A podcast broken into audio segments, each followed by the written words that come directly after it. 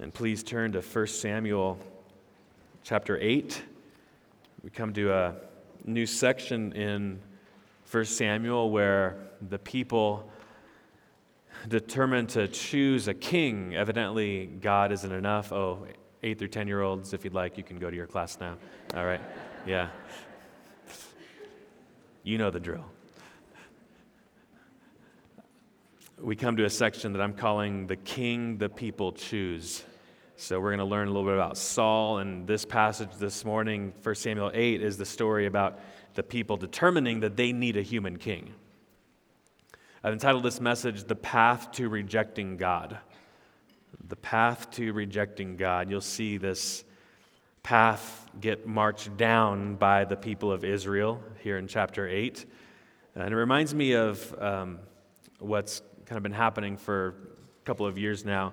Um, there's a term that's, that's been, been, been made known. It's called deconstructing. It's this idea that kids or people who grow up in church, uh, they're normally responding to some bad things they've seen in church or bad things they've seen other Christians do. And so they not only reject the church, but they reject Christ himself because of the bad things that have happened and that the, the, the phrase or the term given to that is deconstruction. Um, they, they quote unquote leave the faith. We, we know that the Bible teaches that once a person is actually in the faith, they never leave the faith, but people who have appeared as if they were in the faith may leave the faith. But that's a sad reality of some things that are happening now. And, and I say that it's sad. It's sad that people would um, see things that happen that other Christians do and, and fail to then trust the Lord after that. But it's also sad because the things they see in many cases, not in all, but in many cases, are really bad and harmful. I mean, I just read a list of sins in 2 Timothy 3 a few minutes ago, and one of those sins is that men will be abusive. And a lot of people respond and reject the church and reject Christ because they've seen people in his name abuse them. And so that's not a reason to reject Christ or his church, but it is a sad reality that they experience. So our heart goes out to people who've experienced those things. Some of you are people who've experienced some of those things. Um, so it is a sad reality that there have been problems in the church ever since Acts 2, but the response is to trust in God and not in man, to trust in God's ways, to throw yourself on into his kindness and trustworthiness. Uh, but in this passage, we see a people responding to something bad, truly bad in Israel, poor leadership, but they go a different way. Instead of trusting in God to deal with that, they determine to fix this problem on their own. And that's the problem here. So, this passage will show us Israel's rejection of God's leadership uh, I'm going to outline it in this way three markers on the path toward the rejection of God. Three markers. So they're walking down this road with God, and here's the first marker. Uh, that there's corrupt leadership, there's a problem, and they respond rightly to that. They, they acknowledge that there's a problem, but then as they go down the path, their response to that is, is, is wrong. Here's the first marker uh, rejection with God starts with a right concern. Here's what I mean by that. The people of God are going to see corrupt judges. Interestingly, they're Samuel's own sons. They're going to see corrupt judges, and so they're concerned about that. Samuel himself is getting old. Samuel's not going to be there forever to judge them, to speak on behalf of the Lord to them. So they see a right problem. Samuel's getting old, his children are, are corrupt. And so that's where the rejection could, could maybe come as a temptation. So there's a problem, but the question really is what do they do about it? So let's notice the right concern they have, verses 1 through 3. When Samuel became old, he made his sons judges over Israel. The name of his firstborn son was Joel, and the name of his second, Abijah. They were judges in Beersheba, the south, in the south. Yet his sons did not walk in his ways, but turned aside after gain. They took bribes and perverted justice.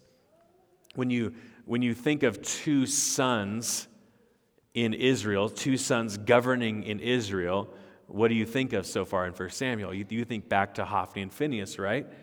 And so here the author gives us Um, Samuel, the, the, the, so far the hero of the story in many ways, the one that God raised up, the, the author gives us a look into his own family, and it's not much better than Eli's, is it? So we've got this great uh, Savior figure, Savior little s, Samuel, Savior for the nation in a sense, and now his sons that come in his line, they're, they're a problem too, just like Eli's sons, Hophni and Phinehas. These sons did not walk in Samuel's ways, verse 3, but they turned aside after gain. So they, they led Israel for their own sake. They didn't lead Israel for the sake of the Lord. They didn't lead Israel for the sake of the people. They led Israel for the sake of their own gain, or at least the people in the region of Beersheba. They took bribes and perverted justice. I'll remind you that judges often uh, oversaw disputes among different groups of people, and one of the things they would often deal with is financial matters. They would evidently take bribes and they would pervert justice. They would decide, they would make the wrong decision in a case because, so, that it, so as to benefit themselves. That's what characterized their leadership. So the people come to Samuel with a right concern. You're old, you're not going to live forever, and your sons are corrupt. That's a right concern. That's a good start. In fact, they're highlighting what God has already given to them in the book of Deuteronomy, these provisions against uh, perverted justice. Deuteronomy 16 19, you shall not pervert justice, you shall not show partiality, and you shall not accept a bribe. For a bribe blinds the eyes of the wise and subverts the cause of the righteous. Well, Samuel's sons are clearly disobeying the law. They're disobeying God and his provisions for what righteous leadership is supposed to look like. So God has commanded judges and officers to be impartial, but these sons of Samuel are not. So again, you look at some of today's deconstructing stories or people responding to abuses in the church, and, and again, not in every case, but, but in many cases, they're right. There have been there, problems of legalistic abuse or sexual abuse from Christians and Christian leaders. It's all over the place. And it's good to acknowledge, as the people of God, those things have existed and those things are wrong. So our heart wants to go out again to people that have had a misunderstanding of who God is because of how his people have responded, or people claiming to be his people have responded. So this concern or this passage starts with a right concern. There is a need for new leadership. But the problem and the turning away from God happens in how they seek to bring that about. That's the problem. The people take matters into their own hands. Look, secondly, the second mark of on the path toward rejecting God. It's this. It's a fearful attempt to control. A fearful attempt to control. Verses 4 through 9. Then all the elders of Israel gathered together and came to Samuel at Ramah, his hometown, and said to him, Behold, listen, you are old it's a nice way to put it, just straight to the point, all right? Didn't say you're getting up there in years, you're no spring chicken. Just behold, listen, you are old, and your sons do not walk in your ways. Now appoint for us a king to judge us like all the nations. But the thing displeased Samuel when they said, Give us a king to judge us. And Samuel prayed to the Lord. And the Lord said to Samuel, Obey the voice of the people in all that they say to you. For they have not rejected you, but they've rejected me from being king over them. So you see what's happening here? The people are responding to old leadership and corrupt leadership. And notice that phrase appoint for us a king to judge us like all the nations. That sentence right there is an insight into why this is a wrong plan. Over and over again, the warnings have been given to, to this people and the people that came before them, their family members and ancestors before them. Don't, don't look at other nations and say, we want to be like that. You are to be different. You are to be holy, separate, different from other nations. You are to look at God as your king. Don't, don't look to other nations and what they do or what they have or they, how they solve their problems or how they provide security. Don't do that. But here we hear the people say, appoint for us a king like all the other nations, a king to judge or govern us like all the other nations. There's part of the problem. I say part, we'll see the other part of the problem soon. But the thing displeased Samuel, the, the, the leader of God's people, is criticized. He takes it upon himself, but the Lord kind of sets him straight there and says, No, no, no, this isn't about their rebelling against you or being critical of you. They're opposing me. They've not rejected you, but they've rejected me. It's as if Samuel is the waiter and the people at the table are disgusted with the food, and so they yell at the waiter. The waiter just brought the food. Their problem is with the chef. So Samuel's just the messenger. These people's problem is with God Himself. God Himself has overseen this nation, and right now they don't think He's doing a good job. So they want a king just like all the other nations have. Other nations are ruled by other gods. This is a form of rejecting God or the path toward rejecting God. They're rejecting God and not so much Samuel, but it is both. And God makes that very clear to Samuel, his servants, his servant. Um, sometimes people think that Israel was wrong in asking for a king. It's more than that. See, God knew that Israel would have a king one day. The, the, the, provisions for a king are actually laid out in Deuteronomy 17. It's not just that they were asking for a king, that's not the big problem. In fact, Hannah, remember Hannah's prayer? She talks about um, the king that God would use. Well, they didn't have a king yet. So even Hannah knew that there'd be a king one day. The problem isn't that they were asking for a king. The problem is that they were asking for a king to, so that they would be just like the other nations, secure like the other nations. That's a way of rejecting God. And the problem is they were asking for a king because they were fearful that God wasn't going to care for them. They needed some other way to protect themselves. You say, Where do you get that idea that they're fearful? I'm glad you asked. Turn over to 1 Samuel 12. 1 Samuel 12 is, is Samuel's farewell address to the nation. It's the speech that he gives to the people of Israel, and he's recounting the things that God has done for them. Notice 1 Samuel 12, verse 6. So he, he's about to go off the scene, and he's recounting how God's been faithful to them and what their response has been. And he says this in 1 Samuel 12, 6. Samuel said to the people, The Lord is witness, who appointed Moses and Aaron and brought your fathers up out of the land of Egypt. Okay, so see where he starts. He's saying, Listen, people of Israel, the, the Lord knows this to be true. Years ago, with, with your fathers, with your ancestors, he appointed Moses and Aaron to lead them out of Egypt. So God, through human leaders, cared for this people, this precious people that he had chosen, and he brought them up out of Egypt. Verse 7. Now, therefore, stand still that I may plead with you before the Lord concerning all the righteous deeds of the Lord that he performed for you and for your fathers. So, listen, I want to tell you how faithful God has been to you, not just to you, but to your ancestors before you.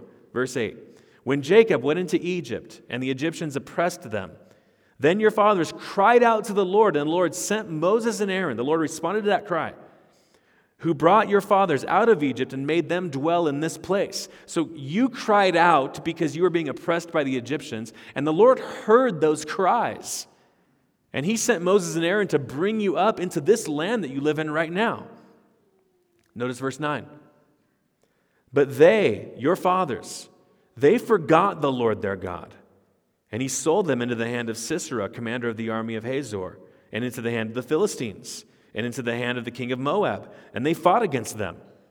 So the Israelites suffered because they failed to trust in the Lord after he had been so gracious to them and so powerful for them. Notice verse 10. And they cried out to the Lord. That's the second time we've heard about them crying out. They cried out to the Lord and said, We have sinned because we have forsaken the Lord and have served the Baals and the Ashtaroth. But now deliver us out of the hands of our enemies that we may serve you.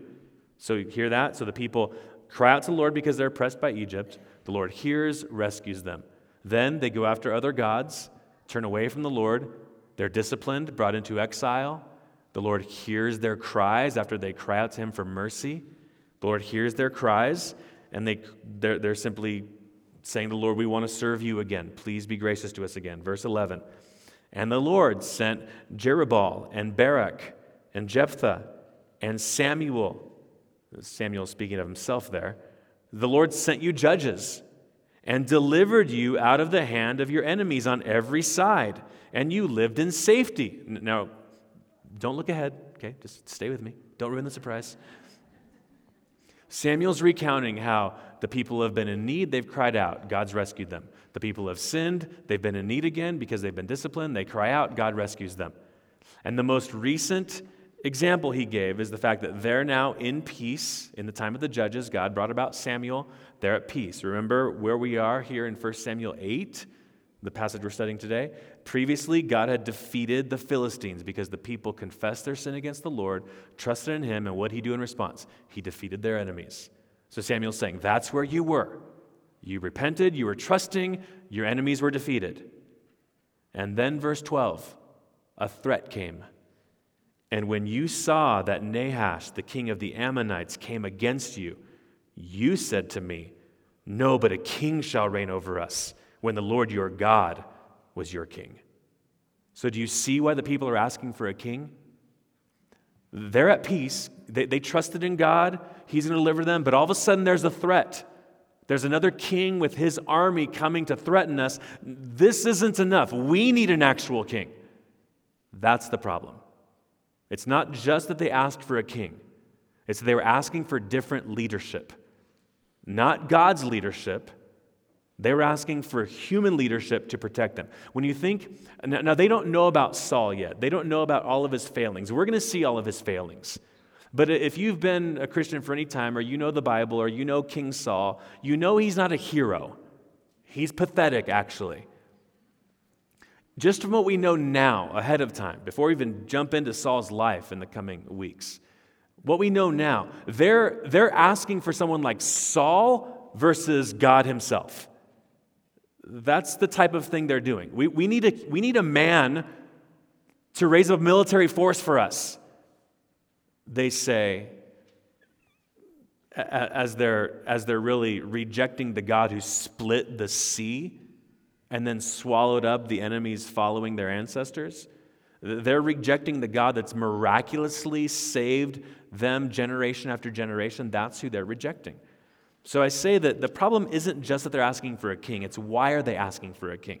Because they don't trust in God to protect them. They need a man to protect them. Yikes.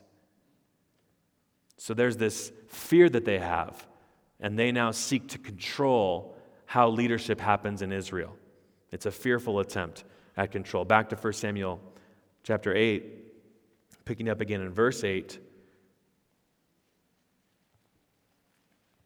God says that they've rejected him from being king over them. In verse 8, according to all the deeds they have done from the day I brought them up out of Egypt, even to this day. So this has been a repeated pattern. I brought them up, and they keep rejecting me.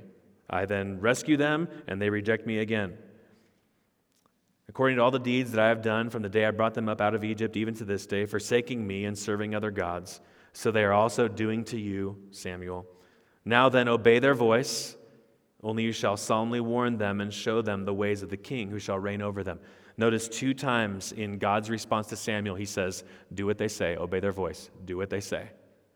We've stated this a number of times because it happens all throughout Scripture. It's a very scary thing to rebel against God and to get what you want. These people are rebelling against God, and God says, Obey them. Let them have what they want. Obey their voice. Let them have what they want. Notice the wrong way to respond to a real problem. A real problem. Samuel's old, there's corrupt leadership. There's a wrong way to respond to that. The right way, trust God and what He has set up. The wrong way, go around God's solutions because we're not too comfortable with those, do our own thing. A fearful attempt to control the situation. This is where, again, your heart breaks for those who've experienced painful things in the church, really breaks for those people. The right response isn't to leave the church at large. The church is God's means for growing a people and the fact that some of them are corrupt and teach false things and are heavy handed and abusive and legalistic isn't a reason to leave all churches. There are faithful churches. God has seen to it to give faithful churches. Not perfect, I didn't say perfect. I said faithful. This is God's plan for how He raises up and shapes and matures His people through the church. So, this is a wrong way to try to deal with a real problem, and the people do it here. I also want you to recognize this recognize that when we fear things, we try to control situations. Please consider this. This happens all the time in families, in church, in society. You fear something, so you try to control the people around you so that your fears are alleviated. That's what they're doing here. They're afraid of a, a, a coming king of another people who will invade them.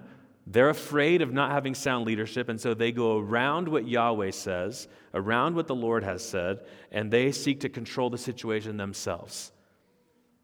Recognize that when we fear, we try to control the situation, and that's not always the best thing to do. So, what are you trying to control? Let's learn from their mistakes here. Is there anything that you are trying to control because you're fearful? We have fears about finances, our health, our society's failure to understand what's really going on, our family's direction. We fear a particular matter in the church. We fear the government's overreach. We fear our spouse's walk with the Lord. We have fears about our employer's decisions. And so, we pray and obey and leave it in the hands of the Lord. Nope. We go a different route. So, we pressure the people around us to read this, do this, think this, go here, go there, stop this, start this.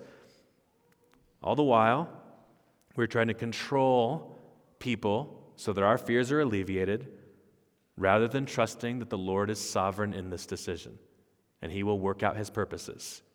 Fear controls. Now, I'm not saying activity is a problem, writing things to persuade people or making something known. I'm not saying that's a problem. I'm saying activity with, based on fear is a problem. And activity without prayer and trusting in the Lord is a problem. So, is your heart a fearful heart? And do you find yourself trying to control your spouse, your friends, your church, your government, your everything because you need your fears alleviated? God's on his throne. You can rest there. I'll also highlight that fearful people are hard to be around. Because when they are fearful, they try to control the people around them. And when the people around them don't respond the way they want, there's a problem in the relationship. So be careful of what you fear and be careful of how it can affect the relationships around you. A lot, a lot of relationships have been splintered, fractured, they're sick, they're not doing well because one or both parties are fearful and trying to control the other. The people of God here are afraid, so they try to to come up with a human solution when if they simply trust in their king who loves them, they will be okay. Doesn't mean that, no, that they'll be problem free, but they will be okay. Give you some examples of fear attempting to control just, just while we're here, okay? Just to help, because I do believe this is a big issue today. Um, we, we want the kids to be here at Christmas. We've, we've retired to Prescott. The kids live in Tennessee. We want them here, but they might go to, to our son's wife's parents' house. So we're just afraid of that. We're afraid of losing contact with the grandkids. We're afraid of losing relationship with our kids. We're afraid of not having all the joy that we could have at Christmas. And so Spouse, you need to go fix up the guest room, send them pictures about what it looks like, buy tickets to all the things around here so that they want to come, and we just fret. And so for six months, it's just, we're just this ball of fear, and then we impose that on other people around us to alleviate these fears and fractures, stress, all because of a fear. Now, it's not a bad thing to want your kids there at Christmas. That's great. And if it works out, it works out. But do you see how quickly fear can dominate our lives and then be projected onto the people around us and cause chaos? That's what's happening here. I'll give, I'll give you a negative, exam, negative example from my own life. Uh, after the, the economy began struggling there in 2007, 2008, uh, I was working at my previous church, Grace Community in LA, and I wasn't a pastor yet. I was, I just had a different job, and um, I got word that my job might be the ones they had to cut, one of the ones they had to cut. And, and I'll never forget that day. It's such a low point in my Christian life. I was so afraid of that. New seminary student, we didn't have two nickels to rub together. Um, I don't even know why I said that. I don't even know what that means, but anyway, we, whatever that means, we didn't have a lot, okay? and so fear comes.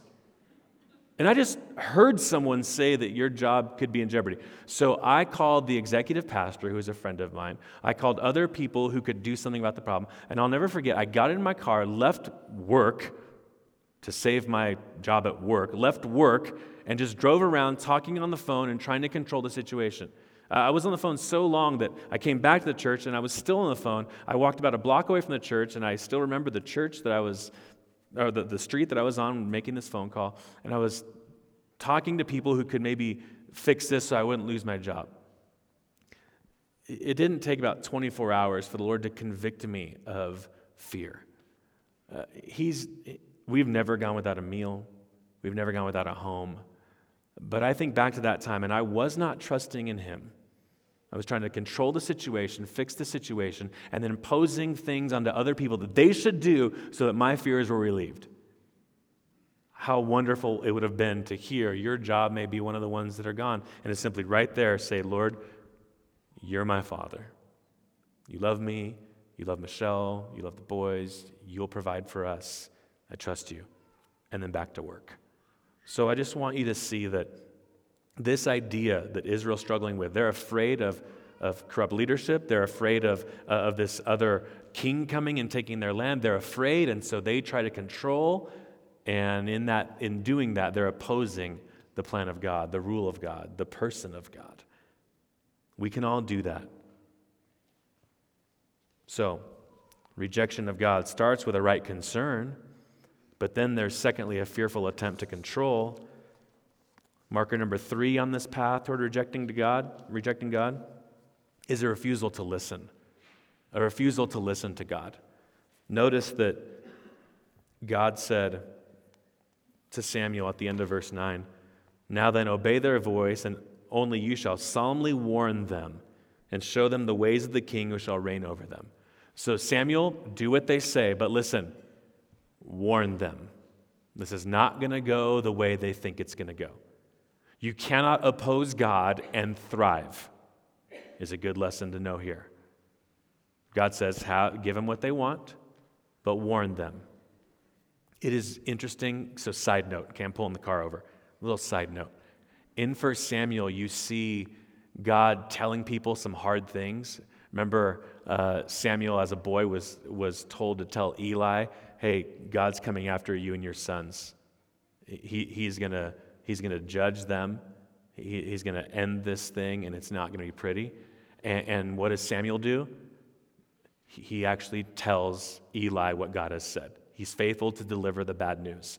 Here, Samuel's called to give bad news. He's faithful to deliver it. Later on, you'll see from Saul, he's supposed to give some bad news, and he doesn't do it.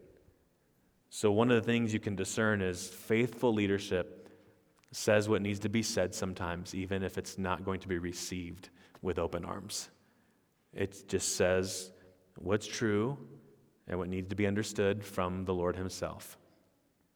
Okay, enough of the side note, but I think that's important to see. Um, the people are, need to be warned. They're going to rebel against God, they're, they're rebelling against God, and God tells Samuel, you, you warn them about what this is going to look like. Okay, Verse 10 So Samuel told all the words of the Lord to the people who were asking for a king from him. He said, These will be the ways of the king who will reign over you. He will take your sons and appoint them to his chariots and to be his horsemen and to run before his chariots. And he will appoint for himself commanders of thousands and commanders of fifties, and some to plow his ground and to reap his harvest, and to make his implements of war and the equipment of his chariots. He will take your daughters to be perfumers and cooks and bakers. He will take the best of your fields and vineyards and olive orchards and give them to his servants or his leaders. He will take the tenth of your grain and of your vineyards and give it to his officers and to his servants. He will take your male servants and your female servants and the best of your young men and your donkeys and put them to his work. He will take the tenth of your flocks, and you shall be his slaves. And in that day you will cry out because of your king, whom you have chosen for yourselves. But the Lord will not answer you in that day. The Lord's telling Samuel, tell them what this is going to be like. If you want a king, and remember, kings so, so Samuel is a prophet and a judge. They didn't come, Samuel didn't come with a military force. Kings led in battle, is what kings did. Okay, so kings raised up military forces. So the people want a king, they want a military force. So he's saying if you want a king, if you want a military force, you're going to have to pay for it. And you are going to pay for it. He's going to take things that you own, he's going to take people that are yours, sons and daughters. He's going to take land that you own.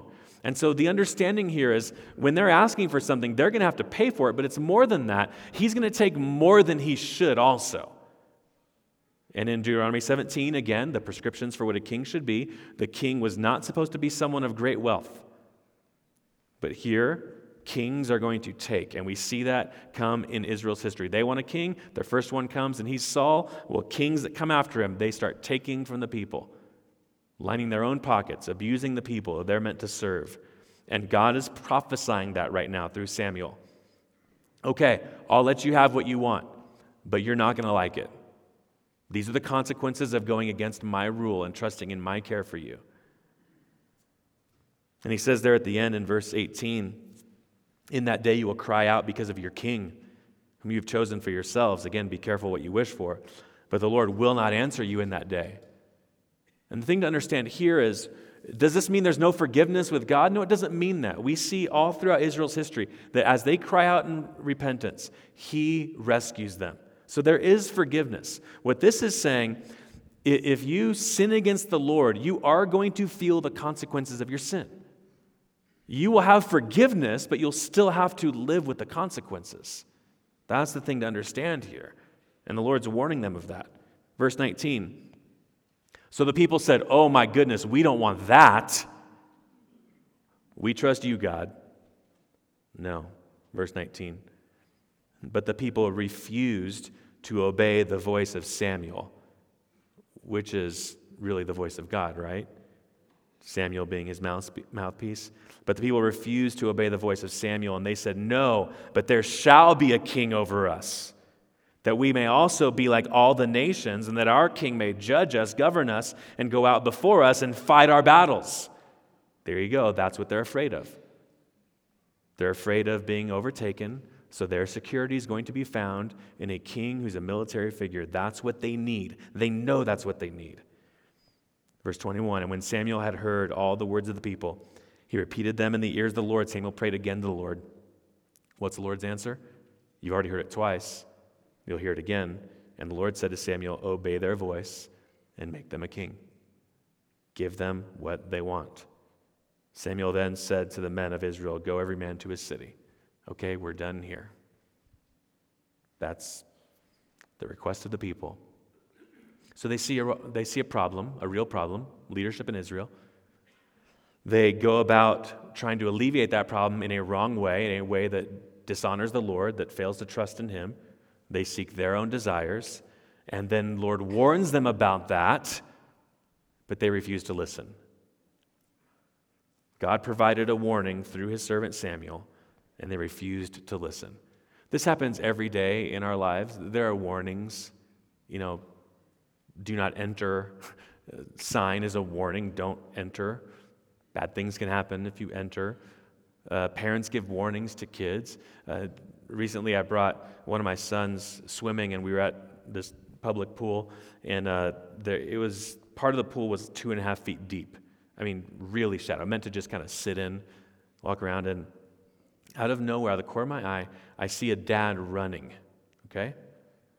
And he's running outside the pool, running, and he does a flip, a side flip, kind of somehow. So I'm not to try. I'll pull something. Okay, does a side flip, and he, like he's showing off for his kids. He's showing them this type of, type of flip he can do, and and he was doing it. Like I, I caught him just as he started, and he the last thing he did was look at the lifeguard. Lifeguard wasn't looking, and he ran and did this flip, and he hit. I don't I don't know I don't know what he was thinking. He went in the pool and he, he kind of sits up, because that's, that's as high as it was, sits up and he goes, ah. And I, am just watching this thing unfold. And I'm, you're concerned for him, but he appeared to be like moving, so that was okay. He kind of goes over to his wife on the side of the pool, and I see him kind of mouth the words, my tailbone. And it's like, man, you knew not to do that. I don't know what you were thinking, but there's a reason that he looked at the lifeguard. And when the lifeguard wasn't looking, he did that. So I, I say that not to be funny, but it's in our hearts to, ah, it's not going to be that bad. No, it is going to be that bad. Well, here, the Lord tells Samuel, tell them all. I mean, he didn't just say, hey, you want a king, he's not going to be as great as you think he is. He lays out your, your daughters will be perfumers. He'll take your land. I mean, he's very specific here. He's not just saying generally, I don't think this will work. He's very specific, and they're not going to hear it. This can even be a temptation of the people of God today. The Lord gives warnings. Don't do that. Don't say that type of thing. and we disregard the warnings as if God's not really going to give me the consequences for that. No, He will. He will. He's holy. And remember that His commands are for your good. So if you try to find good outside of His commands, He will make it known that that's not the good way to live. So, whatever warnings the Lord's giving you, heed those warnings. God desires that we trust in Him and Him alone Refusing to listen does bring about suffering. Psalm 81 is actually a psalm that comments on this time period in Israel's history. Listen to Psalm 81. I'm the Lord your God. In this psalm, it's always fascinating to find in the Psalms where the Lord starts speaking.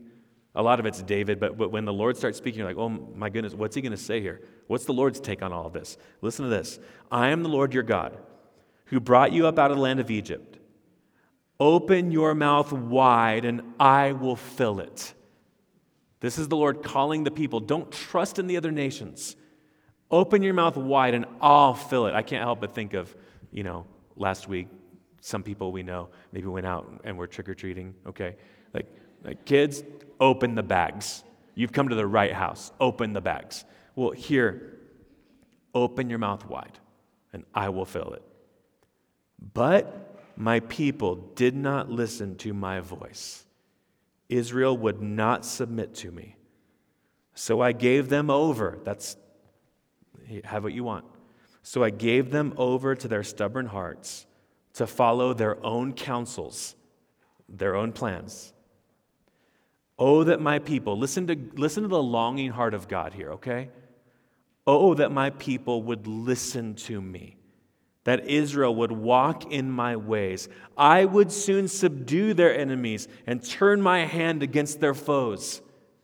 So I don't want you to hear from 1 Samuel that God's like, oh, I'm going to teach you. Like, you're going to feel this thing. Huh? See, you shouldn't have done that.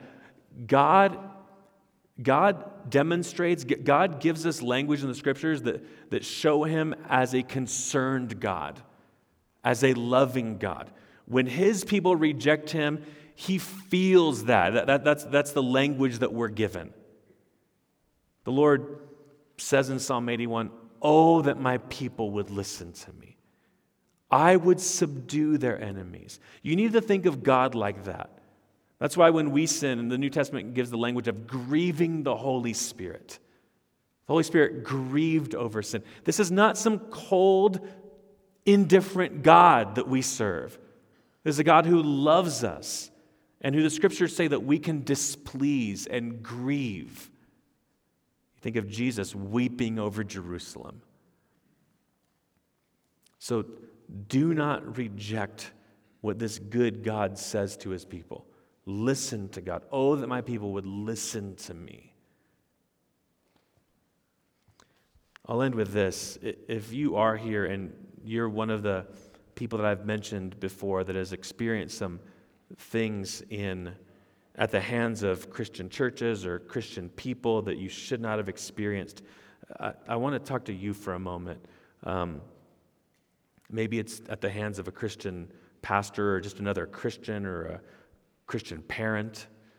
Um, I, I want to say some things to you and hopefully bring some comfort and maybe some guidance for you. The first thing I'd say is um, you're right to be upset about those things. Sin should never be excused.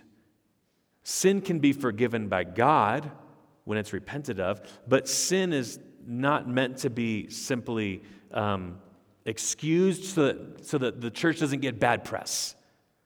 Or excused because, you know, well, uncle's a pastor. You can't, you can't talk about what he did. That, that's wrong. So your, your right anger at things like that is right. And we join you in that. God Himself says, Vengeance is mine, I will repay, declares the Lord. God doesn't gloss over sin. There is no sin ever committed that God will gloss over. He will punish the perpetrator or he'll punish his son for it. But he will fully punish everything. So, God hates those things too. I'd also say this God gives clear commands about parental authority and care for children. If you've been abused by parents in the past, it's not because God hasn't been clear to parents. And someone might say, well, what if, what if parents don't have a Bible? What if they don't see the clear commands in Scripture? Well, Romans 2 teaches us that every person has a conscience. God has put into the mind a conscience that says, I shouldn't do this to my kid. But why do people do that? Because they turn off their conscience, this gift that God gives, this governor that God gives, and they go about and they sin. But I want you to see that God gives clear commands and He gives a conscience to parents and those in authority. We say it all the time here authority is meant to bless the people who are under it. That's what it should be doing. In whatever you've experienced growing up that was wrong and truly sinful, that should not have happened because authority is not meant to use or abuse, it's meant to serve. I'd also say this God also gives warnings to spiritual leaders about their care for people. With the proliferation of social media and the internet, you, you hear a lot of um, stories about failures of leadership, and it breaks your heart. You hear about pastors who abuse their leadership, threaten people, threaten to sue their people, actually sue people, which is an actual sin. You hear all sorts of abuse stories out there. Some of them are real. But I want you to know that God does give warnings to spiritual leaders who mistreat those under their care, and there will be a great judgment for them. Again, vengeance is mine, I will repay, declares the Lord, Romans 12. I also want you to realize that God gives character qualifications for leaders in the scripture. Titus 1, 1 Timothy 3. God doesn't just say, I'm starting up a church, they're going to be leaders, go at it. No, no. Here's what those leaders should look like. And it's not just leaders. God, those character qualifications or those, those character matters are matters that all Christians should have. So God has clearly done his work in providing the, the, the guardrails, the qualifications. God has, has spoken that this church, this family, this group, whatever it is, should bless the people who it's caring for, should, should rightly represent God. That's God's design. It's God's design. God is not to blame here. God Himself, take it a step further, God Himself came to rescue those who suffered at the hands of spiritual abusers. That's one of the themes of the, of the life of Jesus. You see, you see a scandalized woman, scandalized because of her past, who trusts in Jesus, and she's abused and mocked and ridiculed by the leaders of Israel. And who does Jesus Christ side with? Them? No, her. Think of Mary anointing the feet of Jesus and Judas and the disciples criticizing her because of how much perfume she's wasting on his feet. And I love the words that he says. He says, Leave her alone. That's what God is like. Leave her alone. God Himself came in human flesh, died and rose again in your place to forgive you of the sins that everyone has committed, you yourself. So, you may have been abused also, but the Bible says all of us are sinners. All of us have been the objects of sin, and we've been the perpetrators of sin. So the good news is Christ cares for those who have suffered under sin. He also comes to give himself to those who have committed sin. Christ is the Savior. Christ cares. That's why he came to the earth. We're about to celebrate that in, in a month or so, or however long till Christmas. We're about to celebrate that soon. Jesus came to the world because the Father and the Son love the world.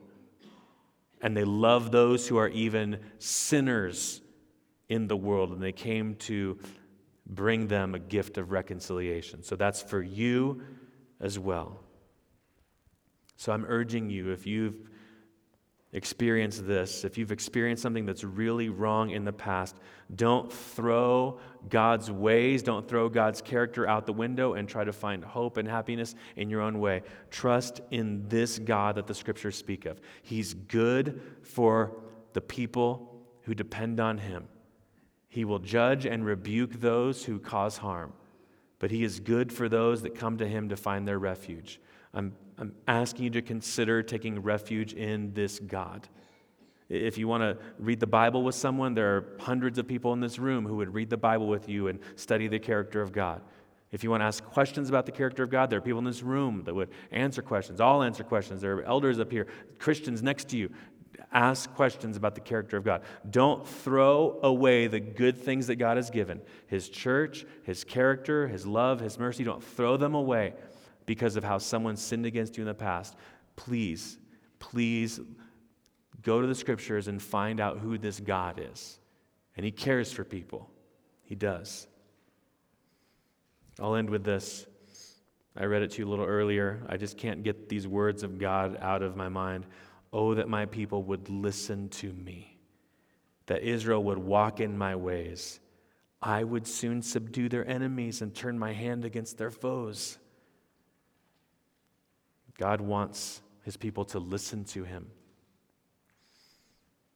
Maybe 1100 years later or so, he sent his son to the earth, and he said this as his son was on a mountain with three of his followers. He said, This is my beloved son. Listen to him. So God desires to be listened to. God has now spoken to us in his son listen to his son, Jesus. Find in Jesus mercy, find comfort, find restoration, find forgiveness, find joy, find what you need in Jesus Christ. Let's pray. Father, there is a great temptation to go against your design. There's a great temptation to think that we know better. I pray that you'd keep us from that make some aspect of your character or many aspects of your character beautiful to us today. Be trustworthy again in our eyes. For those of you who have trusted in our own ways, in our own plans, in our own hopes, I'm asking that you would be trustworthy in our eyes today. Be trustworthy again. You are good to your people. You do faithfully lead as a good God. And so we pray that the hearts here today would know that. We pray this in the name of Christ. Amen.